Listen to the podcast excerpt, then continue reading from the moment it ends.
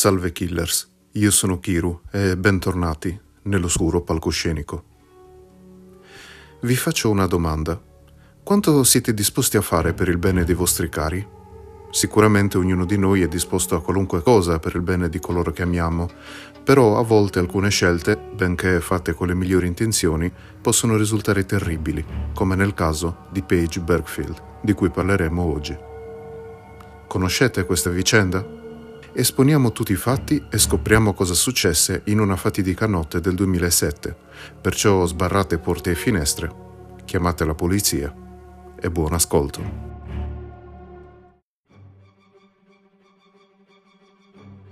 Paige Bergfield nacque ad Atlanta, in Georgia, il 27 aprile 1973. Venne descritta come una ragazza con un carattere forte e intraprendente, che non si scoraggiava di fronte alle difficoltà. Dopo la laurea si sposò con Ron Bagler, ma il matrimonio non durò a lungo. Solo dopo due anni, infatti, divorziarono, però rimasero in buoni rapporti. Poco tempo dopo, la donna conobbe Rob Dixon, un uomo benestante grazie ad un'eredità, del quale si innamorò e sposò quasi subito.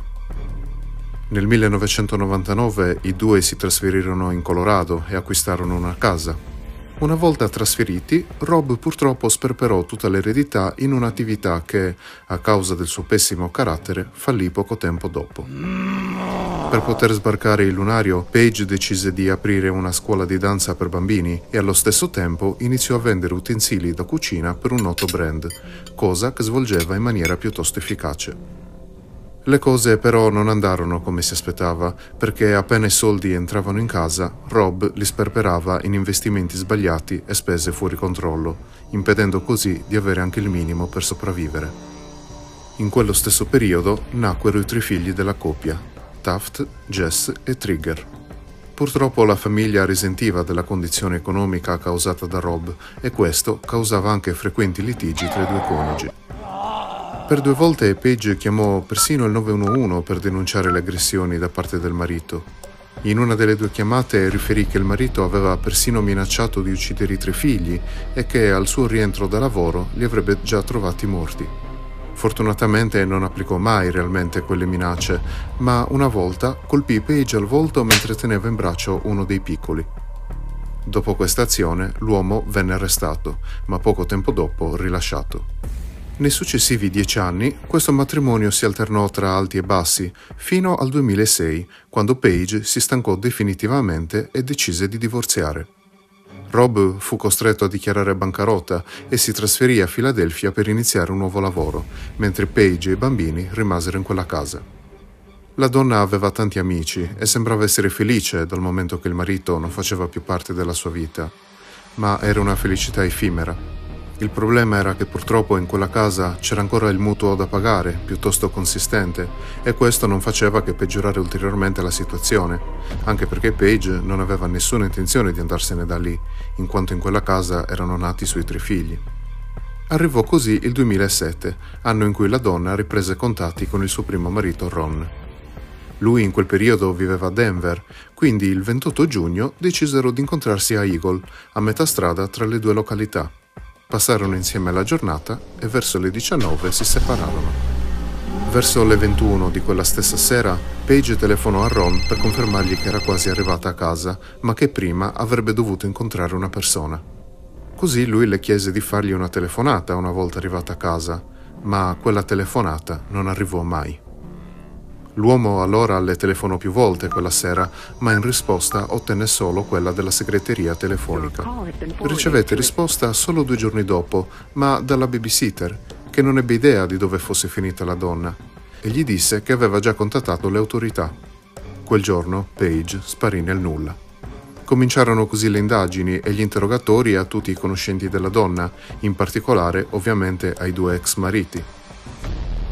L'ultimo a vederla viva fu infatti Ron quella sera, ma nulla fece pensare che potesse essere coinvolto nella scomparsa, oltre al fatto che per le ore successive al loro incontro l'uomo aveva un alibi di ferro. Si concentrarono così sul secondo marito, Rob, ma come abbiamo detto anche prima, l'uomo si era trasferito da tempo a Filadelfia, quindi risultò avere un alibi perfetto. Il primo luglio 2007 avvenne la svolta. Una persona ignota segnalò in un parcheggio deserto un'auto che era stata data parzialmente alle fiamme. L'auto era una Ford Focus rossa, l'auto di Page, la stessa che guidava la sera dell'incontro con Ron e della sua scomparsa. Con tutta probabilità chi appiccò l'incendio aveva lo scopo di cancellare le prove, cosa che riuscì pienamente, in quanto non vennero rilevate né impronte né tracce di DNA. Il corpo della donna non era nell'auto, ma ovviamente il tutto non era una cosa positiva. A questo punto, il pensiero che la donna possa essersi allontanata volontariamente non ebbe più senso, anche perché venne rinvenuto un particolare che a quanto pare sfuggì a colui o colei che volle cancellare le tracce, e questo particolare fece capire agli inquirenti che l'ultima persona a guidare l'auto non poteva certo essere Page, la donna infatti era alta circa 1,60 m, mentre il sedile era spostato molto più indietro.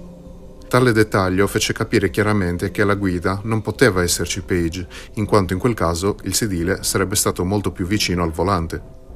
All'interno del bagagliaio venne inoltre rinvenuta un'agenda di proprietà di Page, sopravvissuta all'incendio, dalla quale però risultavano strappate le ultime quattro pagine. Per quale motivo? Forse era riportato il nome del colpevole? O dettagli che avrebbero condotto a lui o lei? Le indagini così proseguirono e un mese dopo il rinvenimento dell'auto, lungo una strada, vennero rinvenuti sparsi gli effetti personali di Page. Tra essi vennero rinvenuti i suoi biglietti da visita come venditrice e una carta intestata con il logo di una società di nome Model Sync. Questa scoperta fece cadere tutti i sospetti finora presi in esame si scoprì infatti che quella di venditrice non era l'unica professione della donna. Page lavorava anche come escort di lusso con lo pseudonimo di Kerry e la Model Sync altro non era che un'agenzia di tale settore. Vennero anche rilevati vari annunci online riconducibili a lei. Questo stupì, ma fino a un certo punto, in quanto da giovane Page aveva lavorato come spogliarellista in un locale. La donna pertanto conduceva una vera e propria doppia vita, di giorno venditrice e madre, di notte escort di lusso. Questa povera donna fece tutto questo solo per dare una vita migliore ai propri figli. Difatti è sempre stato il suo scopo principale, essere una madre perfetta e non far mancare mai nulla ai suoi cari figli. Il cellulare di Paige venne così analizzato accuratamente e venne alla luce un messaggio ricevuto la notte della scomparsa da parte di un uomo che diceva Sono John, Motel 6, Chiedevo se arriverai o no. L'uomo venne prontamente interrogato, ma risultò avere un solido alibi, perciò escluso come possibile colpevole. Un'altra persona interrogata dagli inquirenti riferì di aver speso fino a 14.000 euro con varie escort, inclusa Page, ma con assegni fraudolenti. Anche lui risultò avere un alibi di ferro. Un altro uomo, un certo George, quella notte chiamò 20 volte Page, ma anche il suo alibi risultò essere inattaccabile. Lester Jones, un altro cliente della donna, che già conosceva l'ex marito di lei, la chiamò due volte la notte della scomparsa. Venne anche ripreso da alcune telecamere di sicurezza di un negozio mentre acquistava una SIM anonima con lo scopo di fare proprio quelle telefonate. In passato l'uomo venne incriminato per aggressione e sequestro della sua ex moglie. La moglie attuale, quella fatidica notte, era fuori città, quindi lui risultò essere l'unico senza un valido alibi. Non solo, l'uomo risultò essere alto 1,90 m, pertanto la sua altezza corrispondeva perfettamente con la distanza dal sedile al volante dell'auto di Page. Inoltre, Lester lavorava in un negozio che era ubicato esattamente dall'altra parte della strada del parcheggio dove venne rinvenuta l'auto di Page. Nel suo garage vennero rinvenuti foglietti con nomi di escort, parrucche da uomo e una bilancia da cucina con il logo della ditta per la quale Page faceva la venditrice. Durante l'interrogatorio la sua versione dei fatti risultò parecchio confusa e in varie versioni contrastanti tra di loro, variando di volta in volta, in particolar modo per quanto riguardava i suoi acquisti nel negozio della SIM. Disse che quella sera non vide Page, che semplicemente era andato a letto quel giorno.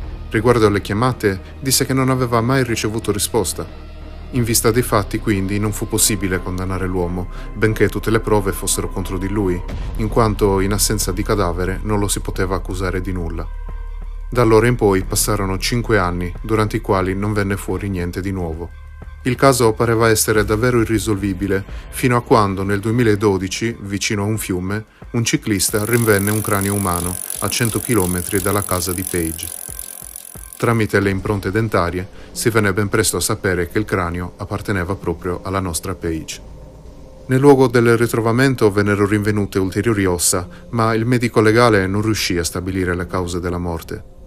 Gli zigomi risultarono parecchio danneggiati, perciò si arrivò alla conclusione che prima di essere uccisa la donna sia stata brutalmente picchiata e alcune tracce mostrarono che o prima o dopo l'omicidio era stata legata. L'attenzione tornò così su Lester Jones, quale principale sospettato, ma passarono ulteriori due anni prima che qualcosa si muovesse. Nel 2014 Lester Jones venne finalmente arrestato quale responsabile della morte di Page. Col ritrovamento del cadavere, infatti, sommato a tutte le prove rinvenute anni prima, si poté finalmente condannare l'uomo. Come già detto, lui aveva una storia di violenze alle spalle e aveva chiamato la donna prima che sparisse. Durante le indagini del 2007, inoltre, un cane della polizia aveva portato gli inquirenti direttamente dall'auto di Page alla porta di casa di Lester. A quel punto quindi cominciò il processo, ma la giuria non riuscì a raggiungere un verdetto unanime. La moglie di Lester riferì che la sera in cui venne ritrovata l'auto in fiamme, l'uomo riportava strani comportamenti rientrando a casa. Disse che la notte precedente era misteriosamente uscito con la scusa che dovesse lavorare. Secondo lei non vi era alcun dubbio che fosse stato lui ad uccidere la povera Paige, per evitare che la moglie stessa venisse a sapere della sua passione per gli incontri sessuali a pagamento. Venne così annullato il processo in quanto la sua effettiva colpevolezza non venne provata. Nel settembre 2016, però, nel suo secondo processo, la giuria non ebbe più dubbi. L'accusa era di sequestro di persona e di omicidio di primo grado. Lester venne dichiarato colpevole e condannato all'ergastolo senza condizionale. Il vero movente dell'omicidio non venne mai rivelato e neanche in quale modo Page venne uccisa, ma resta la consolazione che il suo assassino, quantomeno, anche se dopo molti anni, non la fece franca. Sea Killers. Questo era il caso di Paige Bergfield. Terribile, vero? Questo caso mi ha fatto riflettere su quanto sia facile a volte imbattersi in situazioni molto particolari. Trovarsi nel posto sbagliato al momento sbagliato a volte può essere fatale. Personalmente non credo nel destino, sono più propenso a credere nell'avvenimento imprevisto e al caso, ma a volte sembra proprio che la vita si accanisca contro di noi, in quanto benché uno si sforzi di fare del proprio meglio per mantenere la propria famiglia, alla fine ci si ritorce contro, come nel caso di Paige. Non sta a noi giudicare le scelte della donna, come quelle di nessuno, ma cerchiamo di fare sempre il possibile per salvaguardarci dai pericoli che certe situazioni a volte possono procurare stiamo sempre molto attenti. In conclusione vi ringrazio di cuore per essere stati con me nell'oscuro palcoscenico. Come sempre vi invito al prossimo episodio e ricordate, guardatevi le spalle.